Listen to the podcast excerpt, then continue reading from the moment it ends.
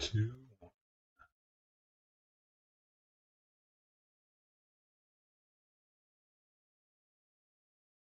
Welcome to the Trigger Warning Talk Podcast, where we discuss traumas. We talk about sexually based offenses, human and sex trafficking, domestic violence. We end every show with a missing person case.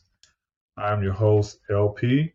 We have a very special guest in the building. Her name is Kathleen Hearod. She's a passionate author. She's from my hometown, my St. Louis sister. She's from the Gateway City. She is very passionate about helping others understand, I should say, who commits to sexual violence against others, where acts of sexual violence happen and when it happens. Over the year, she has discovered these 3 areas that are central to bringing awareness, and she shines the light on the reality of such events. She also covers the importance of reporting and shares an innovative tool that she has designed to help children report using the latest technology. Finally, she'll touch on the subject of sex trafficking from the standpoint not commonly highlighted. Kathleen, how are you doing? I'm great, LP. Thank you so much for inviting me to your podcast, Trigger Warning Talk Podcast. I'm so excited to be here. And yes, very excited. Thank you. I want to remind all the listeners here that the Trigger Warning Talk Podcast discusses, as the title says, trigger warning conversations. We have uncensored conversations. We share information, and we have a ton of resources available to all the listeners. If at any point, anyone who's listening to this podcast, because this will be audio only, streaming on all the major platforms, at any point you are triggered in listening to this podcast, call 911 for immediate help, because your brother LP is not going to show up. Also, you can call the sexual abuse hotline that we have listed. There's the domestic violence hotline and phone number. There's the trafficking hotline and phone number. We have, for those that may be doing substances, whether it's alcohol and or drugs, we have Al-Anon, we have Narcotics Anonymous. We also have Alcoholics Anonymous. There is a new 911 number that is in effect. It will be nationwide July 16th. That phone number is 988. It is a mental health 911 number. Again, 988 is in some locales in the U.S. It will be nationwide July 16th of this year. And again, we do real talk here. So we say what it is what we say. We're going to move on because we got a lot of stuff to cover in this next hour that I want to talk to my St. Louis Gateway City sister, Kathleen, about. Awesome. Kathleen. Yeah, I'm ready. Kathleen, you are an author, and you wrote a wonderful book, and you have a number of publications that you have, and we'll get into that. I want to start off talking about sexual violence. We talk about sexually based offenses, and before we came on, we were talking about definitions. As someone who, for me, being a first responder, a lot of calls that I've dealt with over my 14-plus-year career before I retired in 2020 dealt with sexually based offenses. I always say that as a paramedic, I have to be the eye in the hurricane of somebody's emergency. That includes sexual traumas. Most of the patients that I've had have been women. I want you to talk to me about definitions, and let's start off with sexually based offenses. What is your definition, and how do you define sexually based offenses, sexual traumas, and who and how they apply to all genders? The mic is yours, Queen. Awesome. Thank you. So let's start here. The National Sexual Violence Resource Center, that's the NSVRC, they describe or go into detail about sexual assault. Sexual violence happens in every community and affects people of all genders and ages. Sexual violence is any type of unwanted sexual contact, This includes words and actions of a sexual nature against a person's will and without their consent. A person may use force, threats, manipulation, or coercion to commit sexual violence. Forms of sexual violence includes rape, sexual assault, child sexual assault, and incest, sexual assault by a person's spouse or partner, unwanted sexual contact and touching, sexual harassment, sexual exploitation and trafficking, exposing one's genital or naked body to others without consent, masturbating in public, watching someone engage in private acts without their knowledge or permission, and non-consensual image sharing. There are social contexts that surround sexual violence, social norms that condone violence, use power over others, traditional constructs of masculinity, the subjugation of women, and violence and abuse contribute to the occurrence of sexual violence. So in the last paragraph says, oppression in all forms is among the root causes of sexual violence. Sexual violence is preventable, and it goes into some other things. One of the things I want to be really clear about is this misconception that it happens to women and it outpaces the number of men who are victims. I want us to be very clear. According to statistics, it's 1 in 3 women, 1 in 5 men. For some, they say 1 in 5 women, 1 in 7 men. Either way you go, the numbers are really, really close. 1 in 3 women, 1 in 5 men. That's not enough differentiation for us to say women are victimized more. But that's a definition of what sexual assault is. I want to include this one little last part, though. Sexual violence also includes those who may be mentally unable to define what sexual violence is. So you want to think about those who are disabled. You want to think about those who are what they call special needs or challenged individuals as well. So they still can be victims of sexual violence and sexual crimes. I'm glad you made that addendum to that, because for me, again, as a medic, I'm always interested in the things that I'm responsible for, because even though I'm retired, my medic license is still active in our home state of Missouri. So that makes me a mandatory reporter, especially when it comes to child and elder abuse.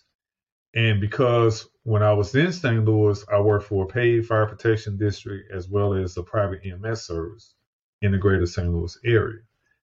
Part of the contract that we had with the EMS service was with pretty much every skilled nursing facility, assisted living facility, long-term care facility, and so on and so forth.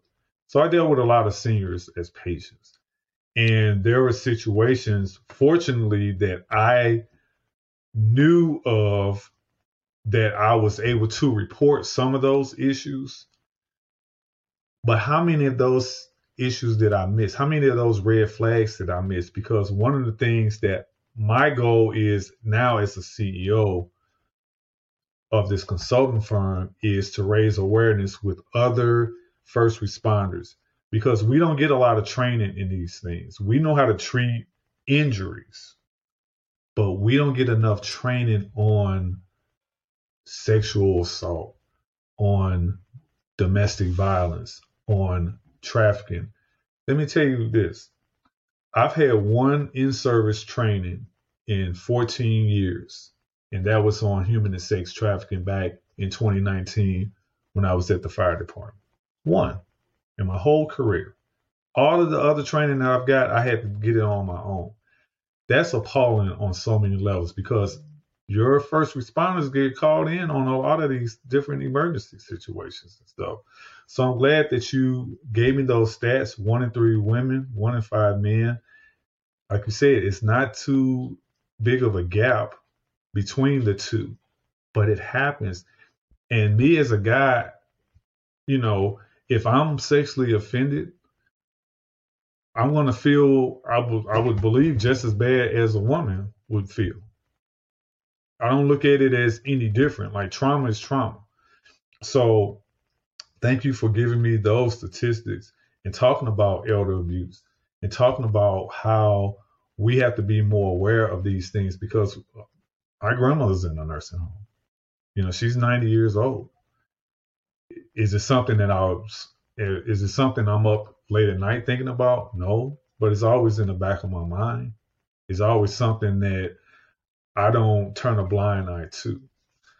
I want you to talk to us about, specifically, since we're talking about mandatory reporters, I want you to talk about children and sexual trauma. For someone who's written about these things, when you talk about child abuse and child sex abuse in particular, as far as not just the law is concerned, but let's talk about some very specific things that we need to be aware of when it comes to child sex abuse, in terms of what should be some red flags that we look at. Let's say the top 5 red flags that we should look at when we're thinking about, hey, this kid may be sexually abused.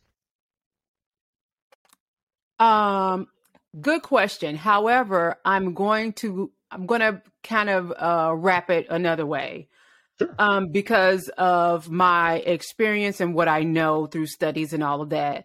There are some red flags. You could have wetting in the bed. You could have a change in behavior. You can have grades that are dropping. You can have a change in mood. You can have... they start dressing differently. You can watch their body language. The body language may begin to change. So off the top of my head, those are 5 of probably the most obvious. What I should say behind that is that those are red flags. However, if you're going through a divorce, you could possibly see the same red flags, right? A child can...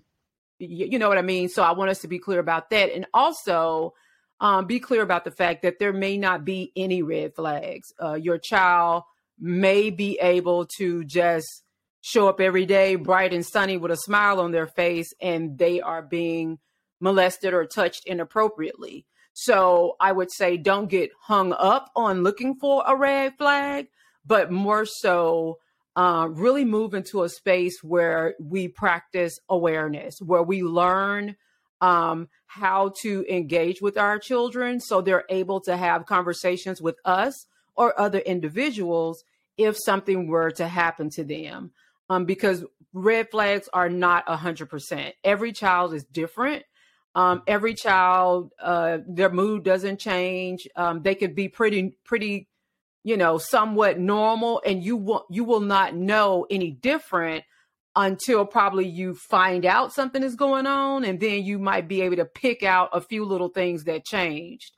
But again, sometimes they're not noticeable enough for you to say to yourself, oh my God, my child is being sexually molested. You could just be 7th grade is difficult and they're having a difficult time with 7th grade. It could be things that are along those lines where things are just stressful and they're trying to, move into this new identity and things like that. So the key to all of this is to learn as much as you can and be aware and learn how to have that conversation with your child.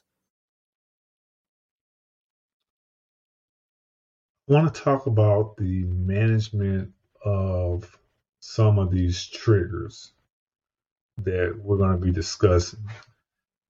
As someone who is, I consider, an expert, when we talk about management of triggers, what is your view on that? I've gone in a number of these Clubhouse rooms when we're talking about mental health, and I get very discouraged because sometimes I see these rooms that are being set up as support rooms. I have no problem with that. However, they are being utilized as therapy, which is wrong. It's all outdoors. And I call it out every time I see it. Sometimes I'm in the audience and sometimes I come up on the stage and talk. And this is just as far as Clubhouse is concerned. However, I don't limit it to that. There are some podcasts that talk about triggers and different things like that. For you, how do you believe a person should effectively manage their triggers, especially when it comes to sexually based offenses, trafficking, and those things. Okay, so when it comes to triggers, the only way that I can see that you will be able to manage your triggers, you probably need to go through therapy. Therapy, speaking with a professional, right, which I've had to do. You know, my background is, and how I got into this work is, my past was filled with sexual trauma as a child. And as I grew up, it's always just, like I'm saying always, but it was a part of my childhood. And once I was an adult and I continued to struggle, I had everything from, burning myself, you know, what do they call that? Self-harm. So I did self-harm. Yes. And then I was, well, I didn't start fights, but I definitely would end fights. My grades were pretty maintained. But as I came into adulthood, I did realize I was already struggling with, I'm sorry, I cannot compete with my clock. If you hear it, there's no problem. It chimes every hour. But I realized that I already was struggling. I'm sorry, it plays a hymn every hour. No problem. Hey, you know what? I can't compete with it. Hold on. No. It's really loud in my ear. It might not be that loud to you guys.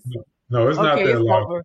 But here's the thing. So I realized early, some of the things you can look at is relationship issues, unable to form a bond with people, especially a healthy bond, drug use, alcohol use, for some people, promiscuity. Like, there are some things that will let you know to red flag yourself, right? That, hey, my life is not looking healthy. The way I'm behaving, the way I'm carrying myself is probably not the best. I'm probably not going to have the best result if I keep going this way. And so what I did, I started therapy when I was about 21 years old. When I was about 14, I had like thoughts of suicide, things like that. So my thing, I would say definitely go to a professional therapist and start there, because there you will learn the correct tools to help you manage your life, because this is your life we're speaking about. So even with your children, if they've been sexually offended, you can be a great mom, you can love them to death, you can be a great dad, you can love them to death, the whole family can be very supportive. At the end of the day, there is a need for professional counseling to help them build the blocks that they need to have that foundation where they will be able to manage their condition or the, you know, what has happened to them. They need the correct tools to manage that. So yeah. You know, that's a great answer, because like I said, when I go into some of these rooms on Clubhouse, and most of them are mental health based rooms. I remember going into a room before and they were talking about eating disorders, and I'm in the room and I'm telling them, I kind of give them my 2-minute spiel about who I am and the stuff that I do and me being a medic and all this stuff. And I gave them 2 stories. This was 2 different occasions. One, I told them about how I had a lady who the call came out as a suicidal ideation. We get there. She had swallowed 20 plus pills, had ingested some other substance. She would never tell us what it was. Found out that the reason that she was suicidal was because she was having PTSD regarding not only her eating disorder, but she had been sexually traumatized before, which which led to her eating disorder, which led to her suicide attempt. And I thought, man, you know, how would I have known that if I hadn't done a thorough assessment? Because my interaction with her totally changed once I found out the foundation of what the problem was. And what I tell other first responders is, it's not just about the bumps and the bruises and the chest pains and the blood. You got to treat patients like patients, and you got to be a WHY paramedic. You can't just be a book medic. Oh, well, they're bleeding, or we're just going to stop the bleeding or whatever. You might want to find out why they're bleeding. You know, is it something that they did intentionally or unintentionally? Because there might be other underlying issues at play. And I'm so glad that you are describing these things in great detail, and you're giving us a lot of examples that some people don't talk about and some people don't hear about. So when I'm in these spaces and I'm talking to them about these things, sometimes I get some flack because people don't like when I say the word rape or suicide. And I'm like, well, what would you like me to say in its place? I'm not good with euphemisms when I'm doing real talk, because I was trained that, hey, if you have a family member that died and I worked on this person, I'm not going to come to you and say, you know, excuse me, I just want to tell you that I'm sorry that your loved one has transversed into the heavens above and they're in a whole nother space and time continuum. No, I'm going to tell you, I'm so sorry that your loved one has died. Here's what we believe happened. Here's what we did to resuscitate this person if possible. I've even gotten family members involved in resuscitative efforts. You know, just because I'm like, hey, if we got to do CPR on this person, we swap out every 2 minutes. You know, because sometimes we'll work on a person right in front of the family members, unlike the old days. And so this is part of the healing process for me, having not only the family see that we're doing everything possible, but having the real dialogue and the real conversations. Again, I don't like I believe fluff is an action word. I believe that's what you do to pillows and shit. Like, let's do some real talk when we're talking about these things. It's just like when you're talking to a kid about their anatomy. You're not going to say wee-wee and pee-pee and all that stuff. You know, you're going to name it. Vagina, penis. You're going to talk about these things. Or you should, because that's exactly what it is. You know, we're not talking about using terms of vulgarity. We're talking about doing real talk.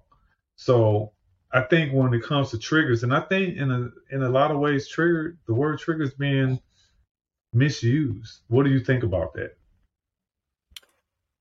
I think triggers are just a part of our reality. And people are becoming more familiar with the word, and so they're using it.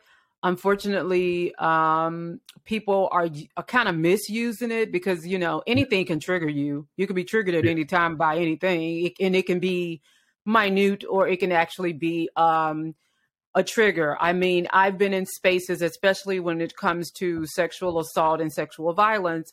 I've been in spaces where literally certain things were said or done, and you would have an adult curled up in a fetal position. I've been in places where we're having conversations about sexual assault and violence, and people have to exit the room. People can truly be triggered.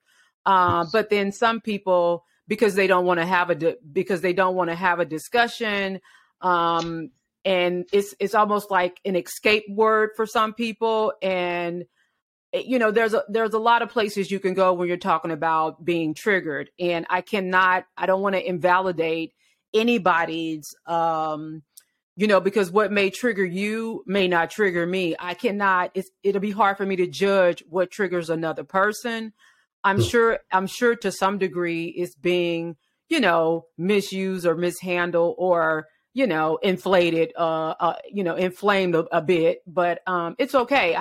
I'm more excited about the fact, especially in the Black and Brown community, that we are using the language, that we are moving into a space where mental health is important, and that we understand at the basis what a trigger is, and that we're beginning to have that type of dialogue and those types of questions. Now, you said something about resuscitation, and I would like to see resuscitation of of us as the Black family, restoring the health in our families and being aware of what sexual abuse and sexual trauma is.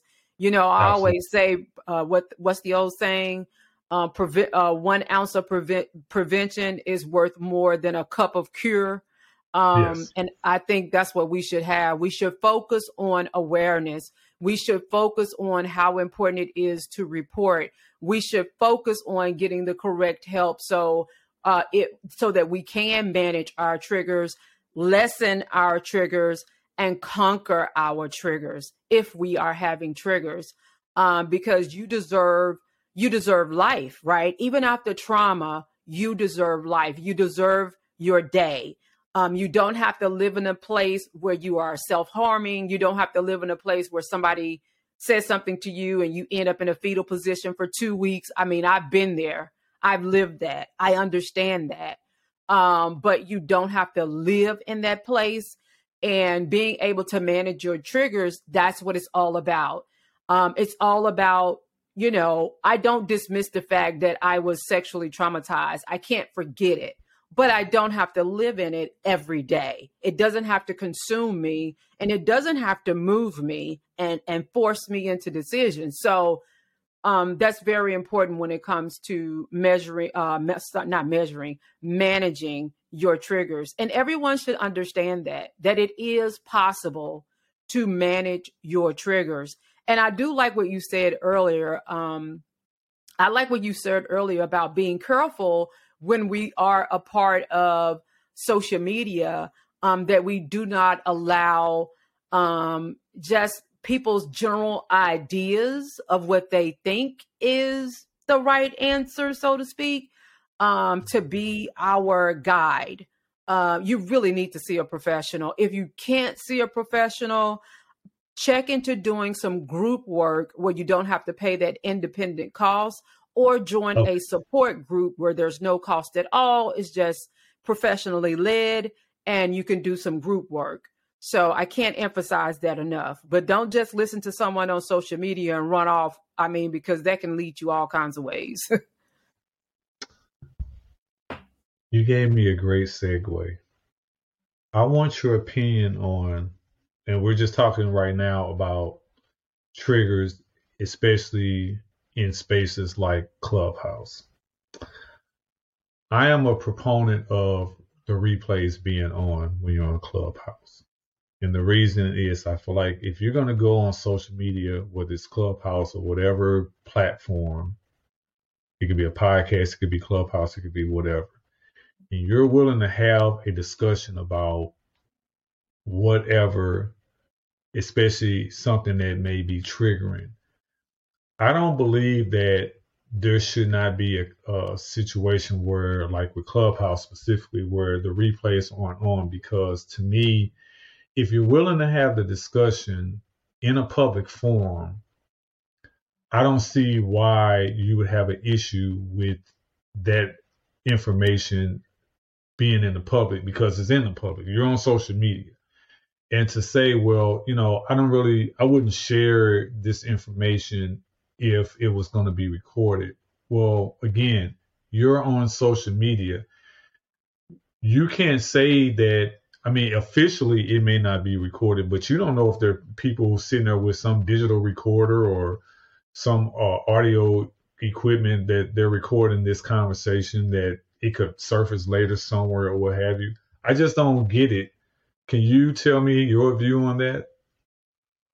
I'm not really the type of person to voice like a personal opinion. Sure. I'll say that first. I'm imagining that there are reasons, there are liabilities associated with it. So the reason why people give that disclaimer of I don't consent to this being recorded and the replays are off is probably because content can be it can be remixed. It can be diluted. It can be taken out of context. People can take sound bites and turn it into, you know, whatever they wanted to say, just like with regular media, even CNN and the big guys, yes. People can take sound bites and they can make it into whatever they want it to be. So I guess at the end of the day, it's probably leaning on the side of liabilities and not wanting to be responsible for the misuse of content is what I'm thinking. Yeah, I feel like even like you said with the big guys, you know, if there is something that was taken out of context, like you can go back and look at the whole interview of that particular person and say, oh, okay, yeah, I see where they took that out of context or whatever. If on social media, the same thing would have happened. If I'm going to come on any platform and share whatever is horrible to me that happened in my life, I'm going in it knowing that, A, I'm a willing participant in my own share, because there may not be anybody that's aware that this happened to me other than me. The other thing is, I have the discretion of giving as little or as much detail as possible. When people find out I'm a paramedic, one of the main questions that I get from people is, oh man, I know you've seen a bunch of bad stuff. What's the worst thing that you've seen? They want blood and guts. I don't give them blood and guts, but I will talk about those issues. There are times where I've been triggered in recalling some stories. I've gotten a little emotional, maybe had a little frog in my throat or whatever. I've sat down sometimes and was like, man, you know what? That still bothers me, you know, that I wasn't able to save this person or what have you. But I still have the conversation with people. Again, I won't get into the blood and guts and stuff or the details about things. Part of it is I don't believe it's necessary. Other part is, I practice HIPAA. Other part of it is, you know what? I may not want to go that deep into something. That's my prerogative. And I just think that people, when they share things, you got to come from that perspective. But that's just me. Could be wrong. I'm just curious about how others see that particular conversation going. I want to jump into what I believe is the biggest problem when it comes to what we're talking about. And that all falls under the umbrella of mental health. I always say mental health crisis is the world's oldest continuous pandemic that's been around since the beginning of time. I believe that there are three barriers to us, people in general, but specifically Black and brown folks, when it comes to seeking therapy: the stigmas, the taboos, and the stereotypes. I would like for you to tell me about your view on the stigmas, the stereotypes, and the taboos that are associated with mental health crisis. Let's start with stereotypes. Okay. I want to start there because there is no stereotypical individual who is a sexual predator. In my book, I stress to people that title does not equal safety. No level of degree or income will prevent a person from being a sexual predator if that is indeed what they are and what they practice and what they do. So there is no stereotype. There is no grungy looking guy who smells bad with an outgrown beard running around looking for little kids or women or men to rape or molest. It literally can be and has been anyone, from a pastor to a teacher to a grandpa. I remember years ago, there was a story about a daycare center in Illinois, and the daycare center in Illinois was ran by a grandfather and a grandmother. They had had the center for years. I'm talking for freaking decades. The whole time they were molesting children. When they went to court, the daughters ended up saying, yeah, my dad had molested me when I was little. He molested my kids when I let them stay over, and he promised me that he wouldn't. So there's just no stereotype. Women rape boys. Women will get a man drunk and or on drugs or something like that, and they will rape men. Right, that happens too. Yes. So there's no safety if you're looking for a stereotype. There, you know, they can be wealthy, like the Johnson & Johnson heir. Here's a multi-billionaire. He's still raping kids, Woody Allen. So there's no typical person who's out here doing the most despicable things that you can imagine to children and other people. It literally can be anybody. I just want to be clear on that. It can be a priest. It can be a teacher. It can be the guy on the golf course. It can be a waiter. It can be, it's literally anybody. It can be your mailman, you know, Amazon driver, your neighbor. Yep. Quite close to me right now, one of my neighbors recently was accused of molesting his children. They removed all their children because it's a couple. They removed all the children from the home. He was locked away in jail or prison or something. He got out. I have new neighbors who have small children. I immediately went over and was like, this dude just got out of jail. Do not let him play with your kids. Now, okay. The guy's a child molester, right? Yes. He's playing music, you know, to try to, I've never heard him play that style music ever before in my life.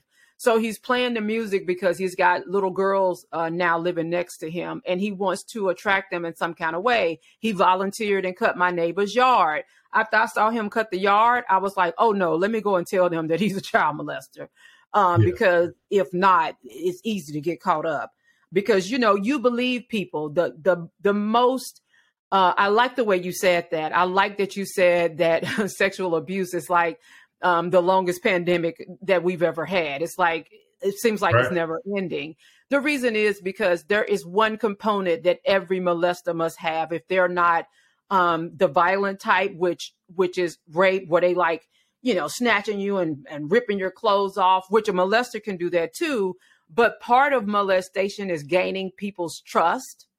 And so especially when it comes to children, but even grown women, when they're dating someone, the guy will get them to trust them. And then out of the bag, he goes, oh, you going to give me this, you know, you going to give me this coochie, you know what I'm saying? And you like, oh no, I don't want to have sex with you. And he rips your clothes off and rapes you. But yes. You guys have been dating for 3 months and you thought he was the best guy you ever ran across. If they don't gain your trust, they will never, most of them, when it comes to sexual violence, if they don't gain your trust, they're not able to move into a position where they can take advantage of you. So gaining people's trust is a major component of how they operate and manipulate. It's part of the grooming process as well. So we need to be familiar with what grooming is. We need to be familiar with the fact, and I'm moving on to the next one. Give me a second. We need to be familiar with the fact. No, okay. We got time. Please continue. So we need to be familiar with the fact that most sexual violence happens by someone you know, a family member or someone close to the family. So stereotype, throw that out the window. Okay, taboo and stigma, we'll kind of put them in the same boat, right? To me, in my mind, taboo means adults are afraid to communicate about basic information. That's just what it means to me. It's all this taboo stuff that people have made up. I don't even know where the word came from, but, and I'm sure it's pretty probably simple to research, but come on guys, we're adults. There's no freaking way. Okay, knowing what I know today, just like I told you, I marched right over and told the new neighbor, this guy's a child molester. What the freak is taboo about that? It's an adult conversation. It's proven that we need to talk about these things. We need to talk about and talk to our children about sexual molesters out there and rapists. I mean, do you know, I did a college event, a couple of them. I attended the first time, the next time they invited me back, and the next time, and then I joined their affiliation, the group, organization. I've moved from Cincinnati now, so I'm no longer a part of it. But when I was there, they started this movement on college campus because the girls were getting raped. Now, college is what? Adults. No, sometimes there's a 16-year-old in college because people graduate early. But typically, college age is 18 through normally 26, unless you're a non-traditional student. But you're talking about staying on campus, that's probably 18 to 26 years old. Do you not know these young ladies have never had a conversation about being raped? These are adults who the adults in their life have never had a conversation with them about, listen, this is what happens in the real world. And that's the problem. We want to escape our duty by saying something is taboo. It's hard to talk about. Well, it's not hard to talk about. Open your mouth and use your words. The same thing we tell preschoolers, and I've taught preschool. The main lesson to teach the children is open your mouth and use your words. The last thing, and I am going to talk about stigma. I'm not going to put stigma and taboo in the same boat because they're not the same. But it's the whole mislabeling of dysfunctional behavior, right? So stigma says a stigma in the Black community is, oh, don't go to therapy. Well, it's like that in all communities. If you're going to therapy, but especially, I guess, in Black, that's the one I'm more familiar with.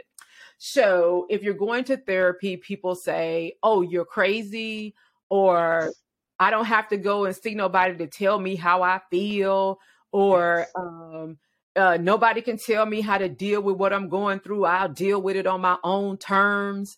All I need is to smoke me one and I'm good, or have me a drink of wine and I'm over it. And then some of us use our pain as motivation. Black people, brown people are very good at using their pain as motivation, and we don't have to do that. So instead of you going to school to be successful because you want to go to school and be successful, we wrap it around our pain and say, oh, all the bull that happened to me when I was a child, I was like, I ain't going to let nobody hold me down. I'm going to get this degree. We don't know that we're assigning pain to our motivation, but a lot of times we do. I'm not going to let anybody hold me back. I'm going to show you how strong I am, because I'm going to keep going, like what you did didn't even happen. I put it in the back of my mind, but we fail to see how it's showing up in our relationships and in our inability to fully engage in relationships and be loved. We skip the part where we feel unprotected, and therefore we never trust our significant other or trust our children to step a foot out of the house. That's because of the trauma that you've experienced. That's not, you're not associating it with your pain or your trauma. But however, I'm looking at you from the outside in, and I can almost assign to you a level of trauma based on how you're moving in your current relationships, be it a sexual relationship, friendship, sibling, or child to parent. How do you parent? How do you manage your relationships, your sexual relationships, your business relationships? You'll be surprised how many little pieces of trauma we can see in how you manage your everyday life. I'm sitting here doing cartwheels. You can't see me because when I'm on camera and this is just audio. This is Trigger Warning Talk Podcast. We are bringing it. Thank you, LP, for having me here. No, I'm telling you, I'm doing cartwheels, and here's why, Kathleen. As you said, we do uncensored conversations. It is what you say what it is. We do real talk here. Again, fluff is an action word to me. Something you do to pillows or add to on top of cappuccinos and shit. When I have these discussions with people, I call it the iceberg syndrome. People only want to talk about the 10% that you can see and the 90%, which is the crux of the problem and the issues and those taboos and those stigmas and those stereotypes and all the other crap that goes along with it. It stays under the water. I want to flip that iceberg upside down and say, hey, if you need some snorkel or scuba gear, because we're about to deep dive into this stuff. It bothers me it makes me sick when I hear people, when I don't hear people do real talk. You know what, for me, if we're not going to have the real discussions and have the real conversations and talk about those things, especially in our communities. Now, I'm talking about Black and brown folks, because I always say another thing to people, when you meet somebody, here's a great icebreaker question. Ask them, what's the first word that comes to your mind when you hear the words mental health crisis. Kathleen, if I had $1 for every time somebody said their answer, the word crazy, my bank account would look like Elon Musk or Warren Buffett. They either say crazy. Now. Huh? I said, you just a whole astronaut now. You just go into space with blood. Look, don't, you're trying to, you tripping my ADD switch. So don't go there yet. I'm trying to stay focused, Kathleen. Hold on. Okay. I'm telling you, the top 3 answers that I've heard are crazy, insane, or lunatic. And so for me, I think, and I've heard it even in my own family, true story. My daughter is the product of a divorce when she was, so this was 2013 when we got divorced. I ended up getting sole legal and sole physical custody, right? And that was strictly because her mom was not following the parenting plan and was going against everything the judge said. I'm just speaking facts. That's it. I ended up having to put her in therapy because she was really starting to wild out and all this stuff or whatever. I had a conversation with my beloved mom, and I said to her, you know, I'm really concerned about her well-being. And she was in individual counseling, and it got so bad she ended up going into group counseling, and just she was really having a hard time with this. And there were a couple times where she had to go inpatient. I'm having this conversation, and you know, my mom was like, you know, I just don't think that's really a good thing because, you know, you don't want her to be labeled and all this stuff. That stuff can follow her and everything like that.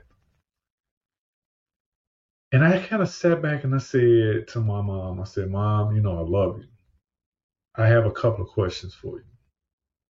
Because I was trying to put it in words. I said, when I was young, thank God I never broke a bone to this day.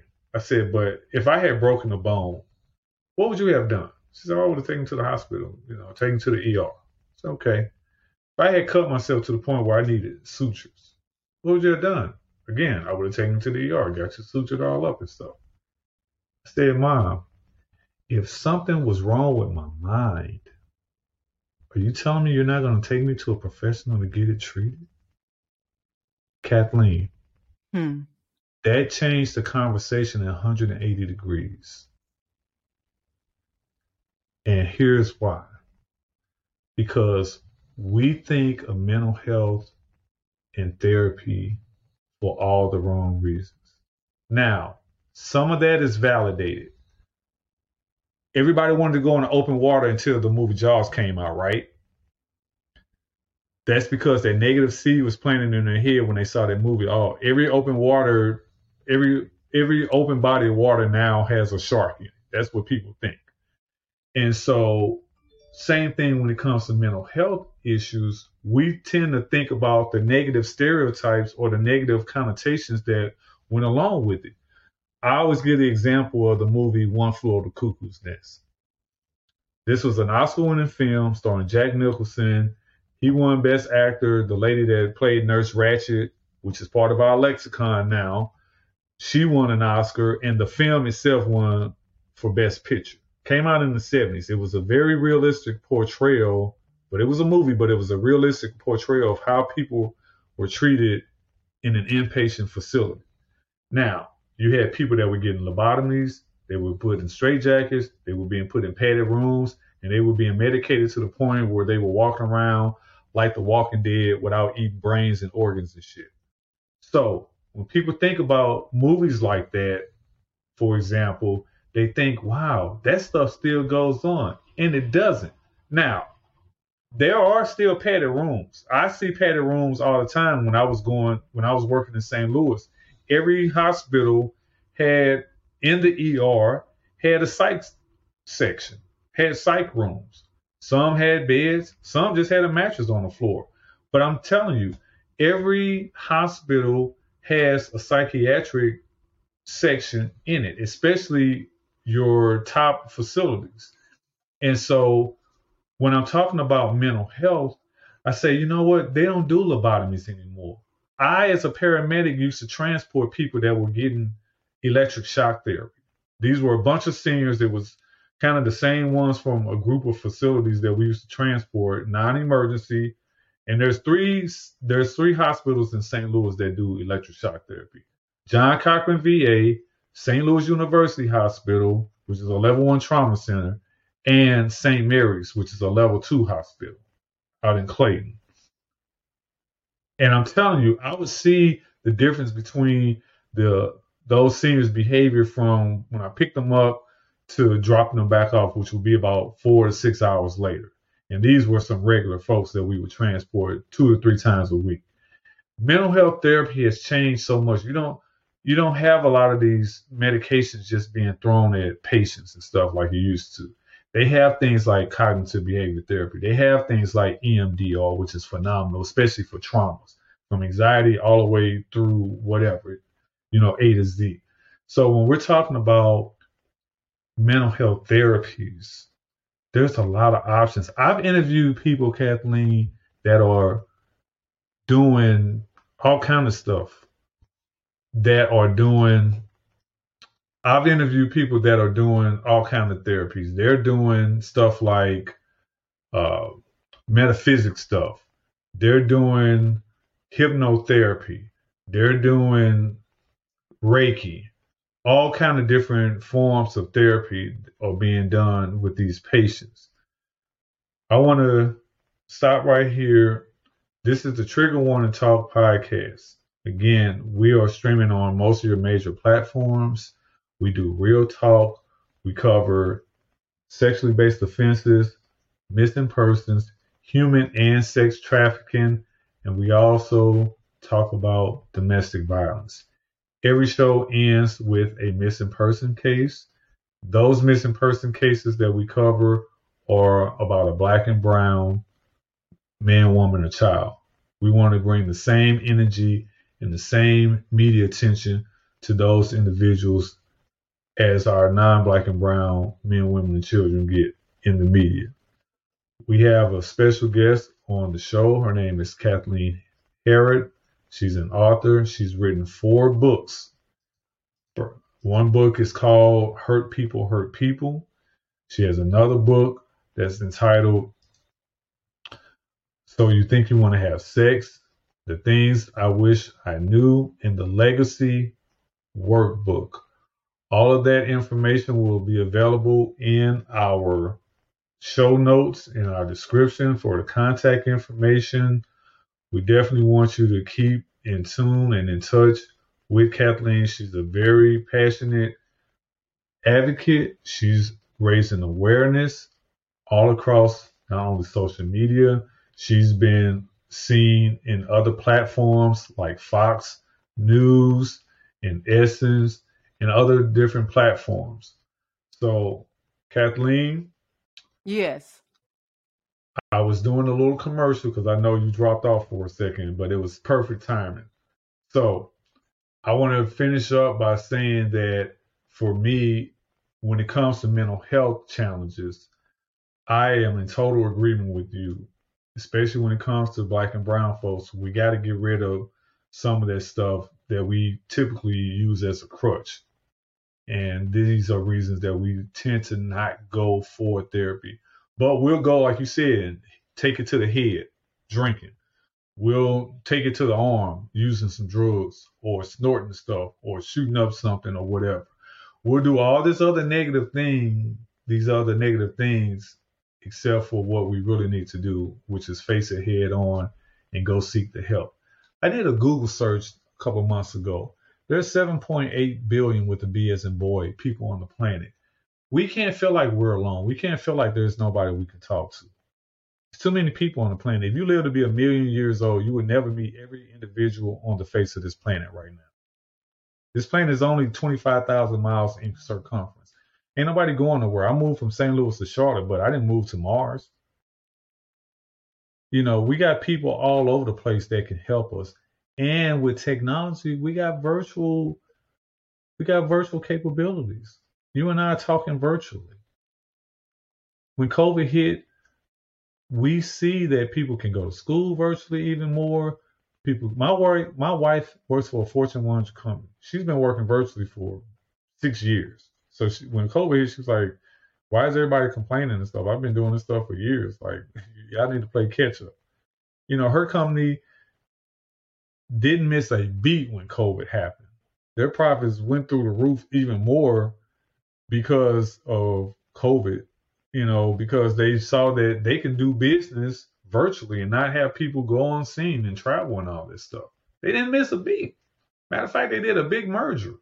So we know that the help is there. We know that people can talk to people in all kinds of ways, whether it's just on the phone, whether it's in a Zoom meeting, all kinds of different avenues.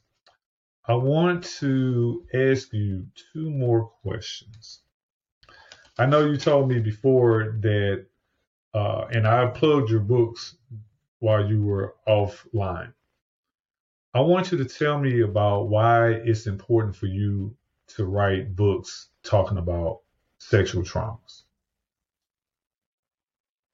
Well, thank you for asking me that, Larry. So here's why it's important to me. Because of my own experience, I came out of that experience, and as I began to journey into my adulthood and became more familiar with who I was versus the things that I had been attacked with early on in life through trauma, I wanted to detach myself from the things that I was attacked with.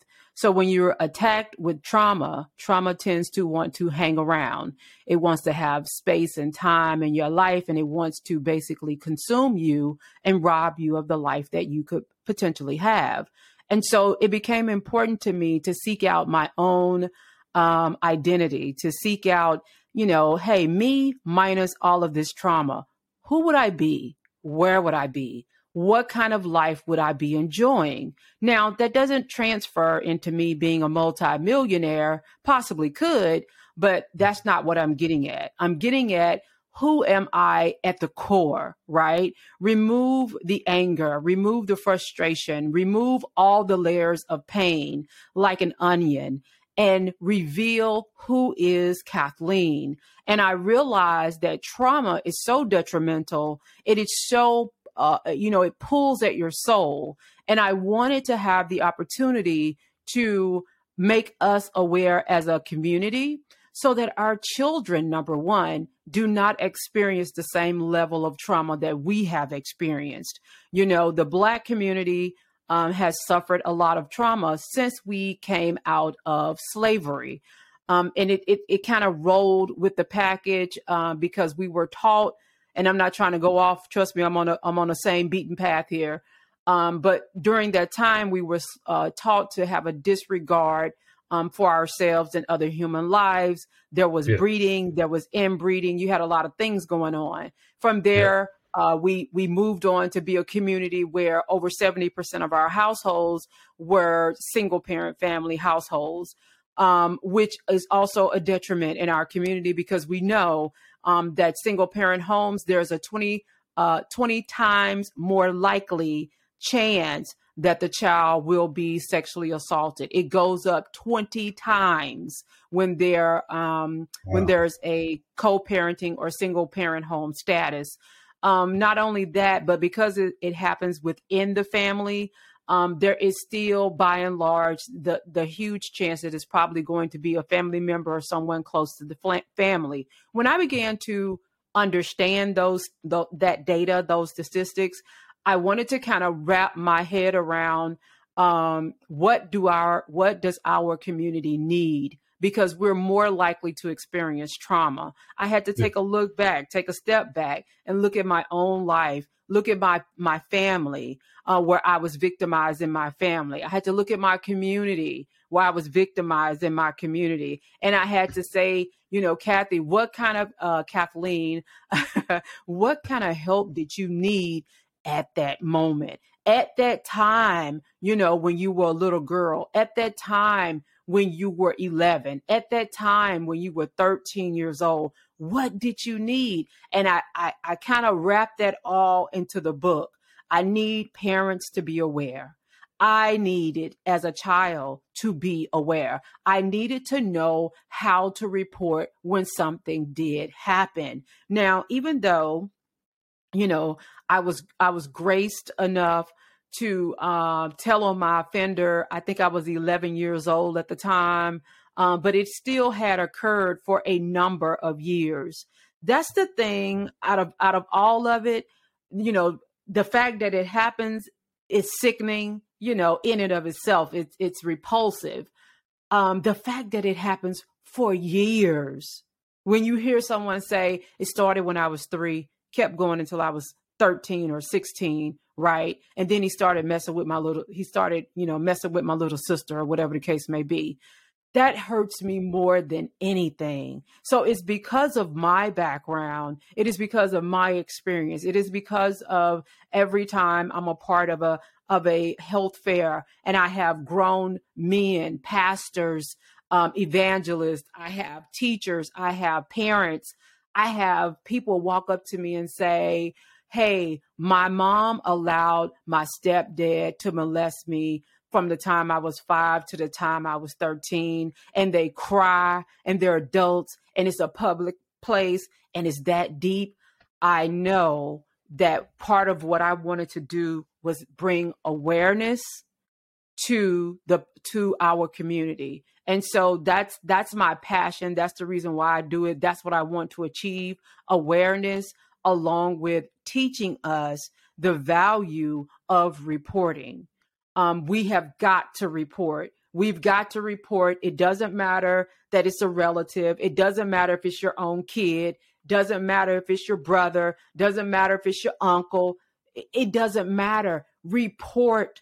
Let them get the help they need. And also let them get the jail time that they need, right? Yes. Because the victim needs to feel vindicated. And you telling them, you know, get over it, or them just going to therapy but not having any justice, is not fair. And I'm telling you that from my own experience. It is not fair. So, you know, let these people go to jail and let them get the help that they need. And so I hope I answered the question. I feel like I missed the second part, but that's my reason. That's why I do it. That's my passion. You know what? I always talk about expectations of accountability versus justice.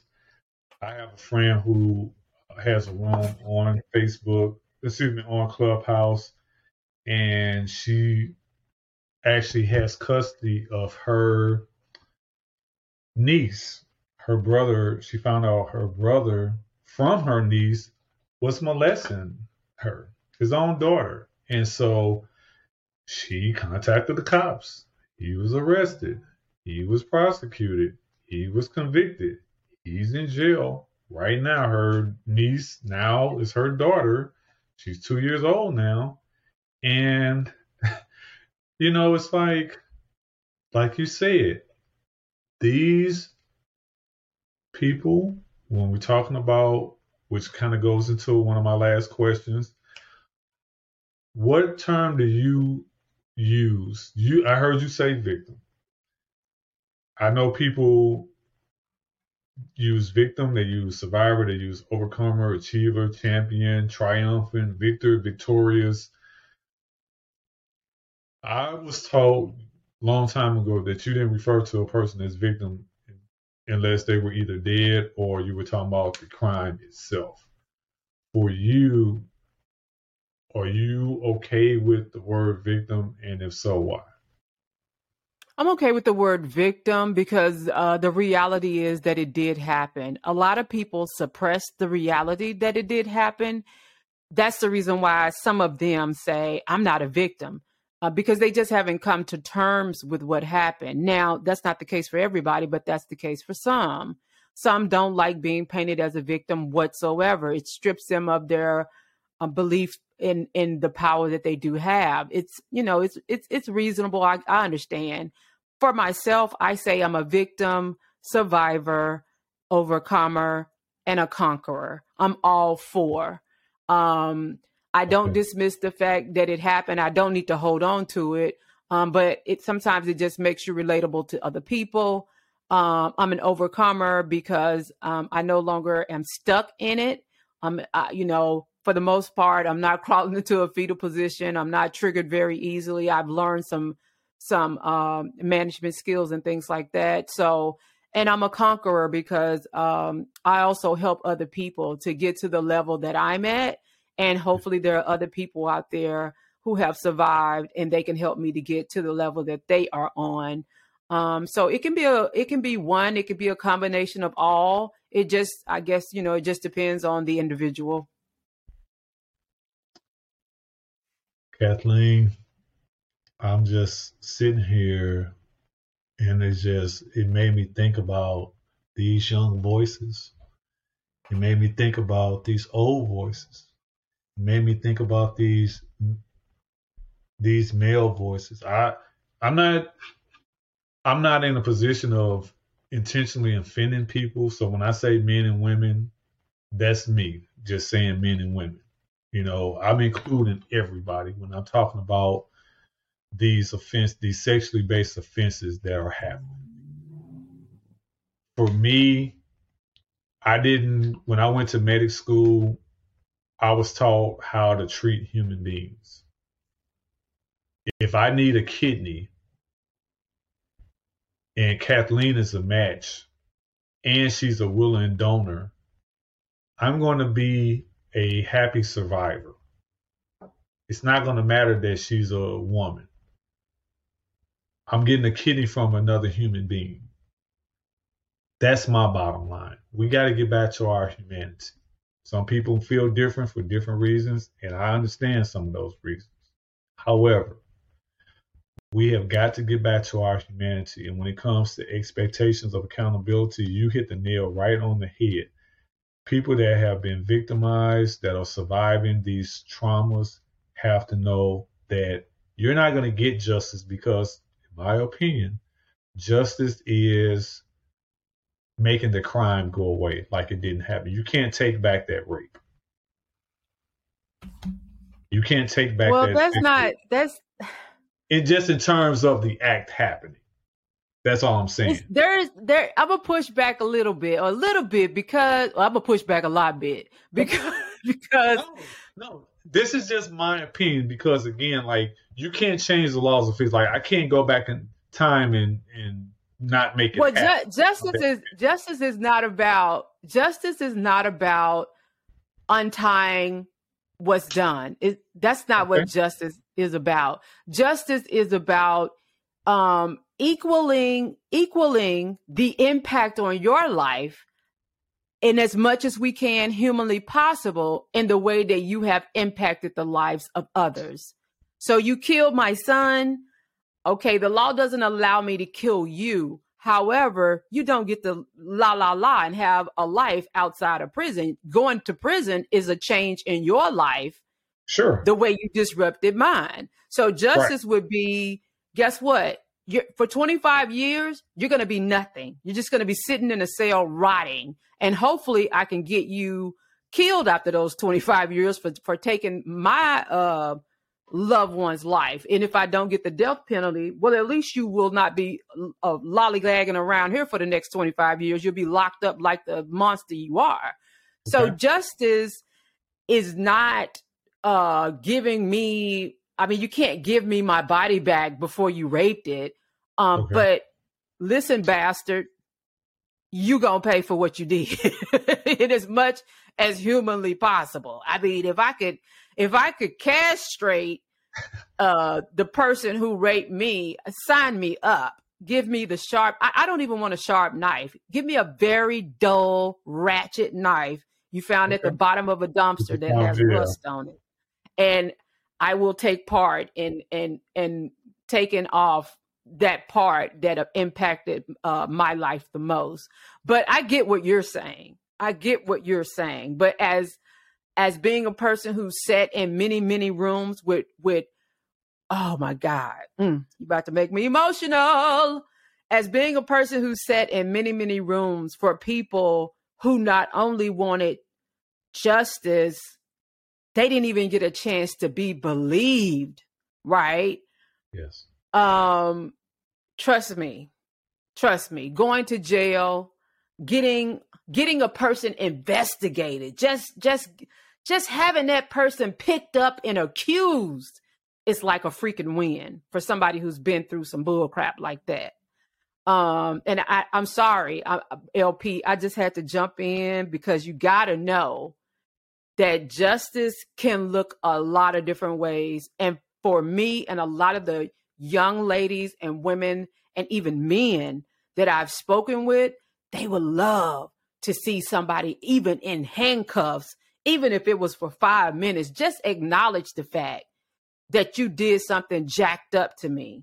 Just put that on paper somewhere that this person did this. And that's a form of vindication. That's a form of justice. That's letting the victims have their piece of peace, if you will. I respect that.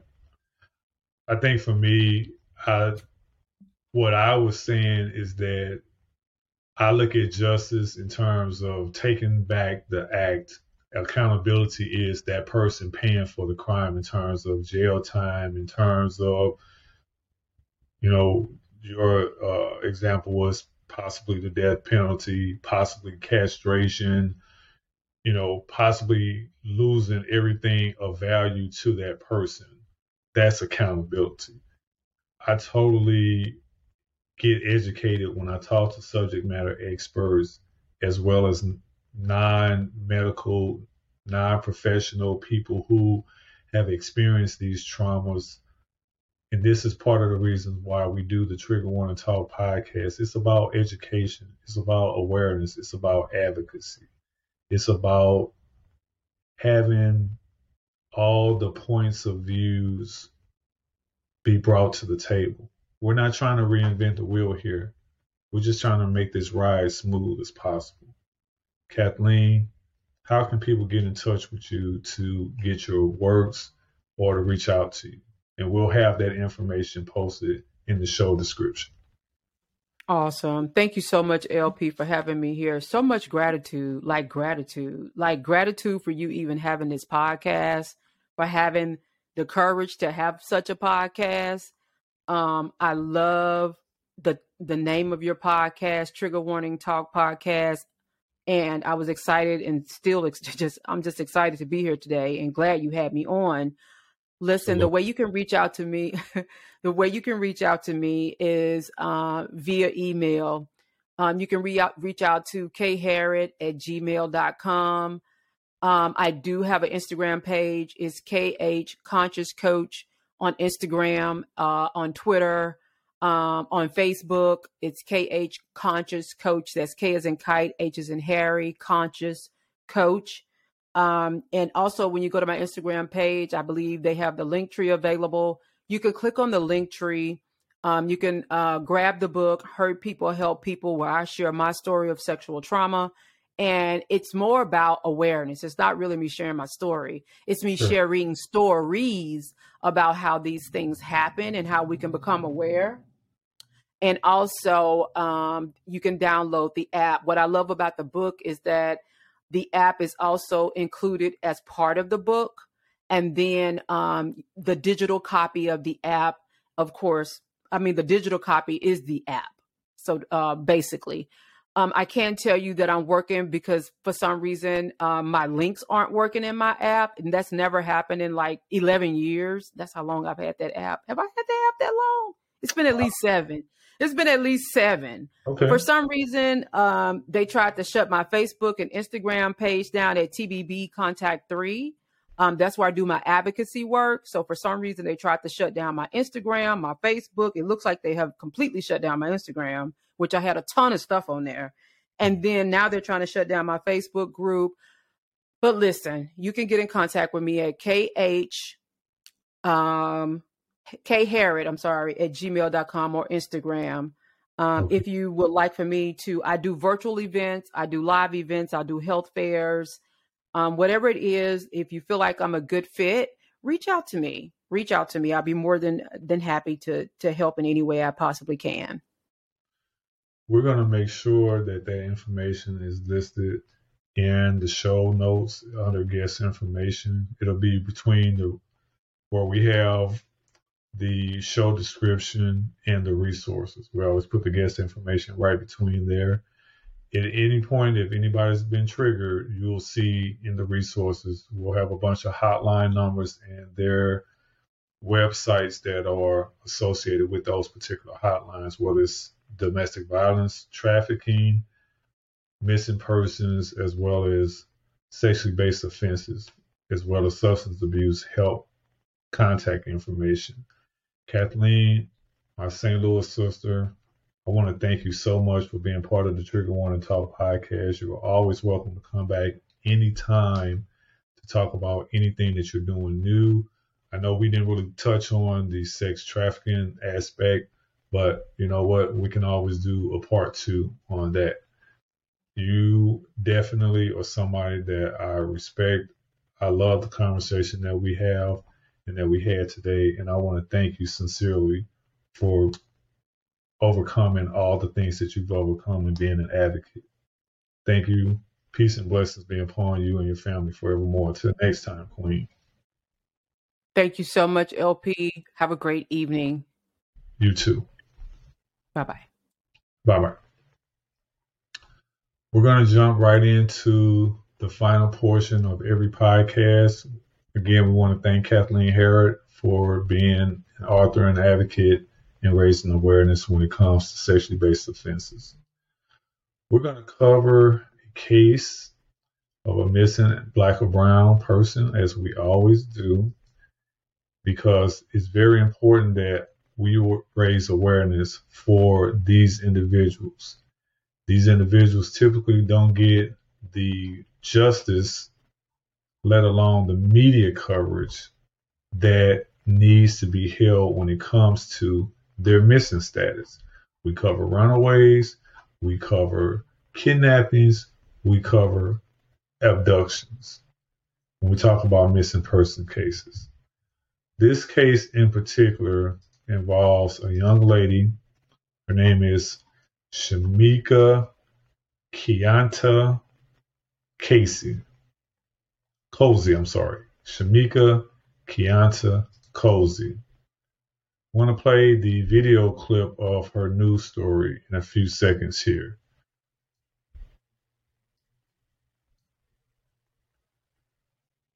This story came out Tuesday, July 23rd of 2019.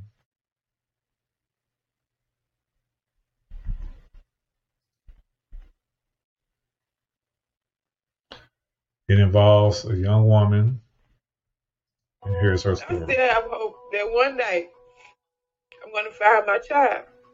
This is the face of the daughter who Paula Hill wants the world to remember and help her bring home. Just ain't on here. I want it on the back. She wants people to see her daughter the way she does to this day, a little girl in pigtails. It's very hard living day to day. I know where your child is. Her name is Shamika Cozy, and the moment she disappeared is burned into her mother's memory. On December the 28th, 2008, that was the last day that I seen her. And it was a normal day. You've come back to this neighborhood a number of times. Oh, yeah. Shamika Cozy was here, spending the night with her cousins just a few days after Christmas in 2008, when everyone woke up in the morning and discovered she was gone. She was 16 years old, a door was unlocked, and police just outside St. Louis believe she ran away, so they never searched for the girl. They're not doing anything because they think she gone on her own. I don't know what to do. Shamika Cozy's story was different in the sense that she vanished without a trace. Chandrea Thomas is a local news anchor and reporter who produces a podcast documenting forgotten cases of missing Black Americans. This was one of her first. She was going in and out of the house that particular night at around 1 a.m., she left with her purse and with her jacket. Her belongings, her overnight bag was still left on the counters in the house, and she was never seen again. This idea that she ran away, you don't believe that? No. I believe she left her home with someone? Yes. But she was intending to come back. She was not intending to stay gone for 10 years. Her mother says her daughter wasn't perfect. She once discovered a fake ID and another time saw her daughter in the dark sedan of a much older man. You believe that it's possible she may have been caught up in the sex trafficking trade? Yes, because I heard about her dating older man. Frustrated with police, the family went searching on their own. They posted flyers outside nightclubs where the 16-year-old used to sneak in. Good afternoon, everyone. She needed someone who understood her pain and started this support group. They told us to tell parents of missing children to never give up. You belong to a club that nobody wants to belong to. Yes, yes. And we can give each other advice. Like, they've been through this. Years later, when Paula Hill and her two other girls were packing up to move, they found this major clue. So this is one of her notebooks. Actually, in these three notebooks are her daughter Shamika's handwritten messages from a few months before she disappeared. She talks about a boyfriend and sharing with him that she might be pregnant. I can't allow him to feel like he got power over me. Police interviewed the boyfriend and say he's not a suspect. I can assure that this department has tried to do everything in our power to find Shamika Cozy. They tell us the case is still active, and recently calls are coming in. 2 weeks ago, we got a call, and we're going to follow up on any and all leads that we get. Hill and her other daughters have submitted DNA samples to a national registry, praying the records give them a match. This is her at the family reunion. Paula Hill gets through the day with a broken heart, but in the time we spent with her, she smiled and laughed the most when she took us through these precious photos of her missing daughter. Spirit day. I just need to keep her face out there. I don't want anyone to forget that she's still missing. Because you certainly haven't forgotten.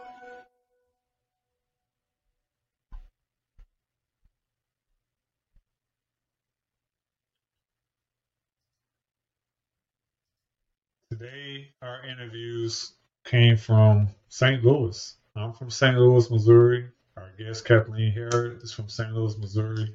And Shamika Kianta Cozy is from St. Louis, Missouri. She's been missing since December 29, 2008. At the time, she was 16 when she disappeared. She's from Berkeley, Missouri, which is a suburb of St. Louis County, Missouri. She's 5 foot 5 inches tall. Her weight is 160 pounds. We just want to bring awareness to these cases because to this day, she's still missing. If you have any information on her whereabouts, please contact the Berkeley Police Department or the St. Louis County Police Department. We'll have that information in the show description in the audio portion of this podcast. For the Trigger Warning Talk podcast, I want to thank you for joining us. I'm LP. Until next time, peace and blessings be upon you all forevermore. Be safe. Live in awareness. Don't live in fear. LP out.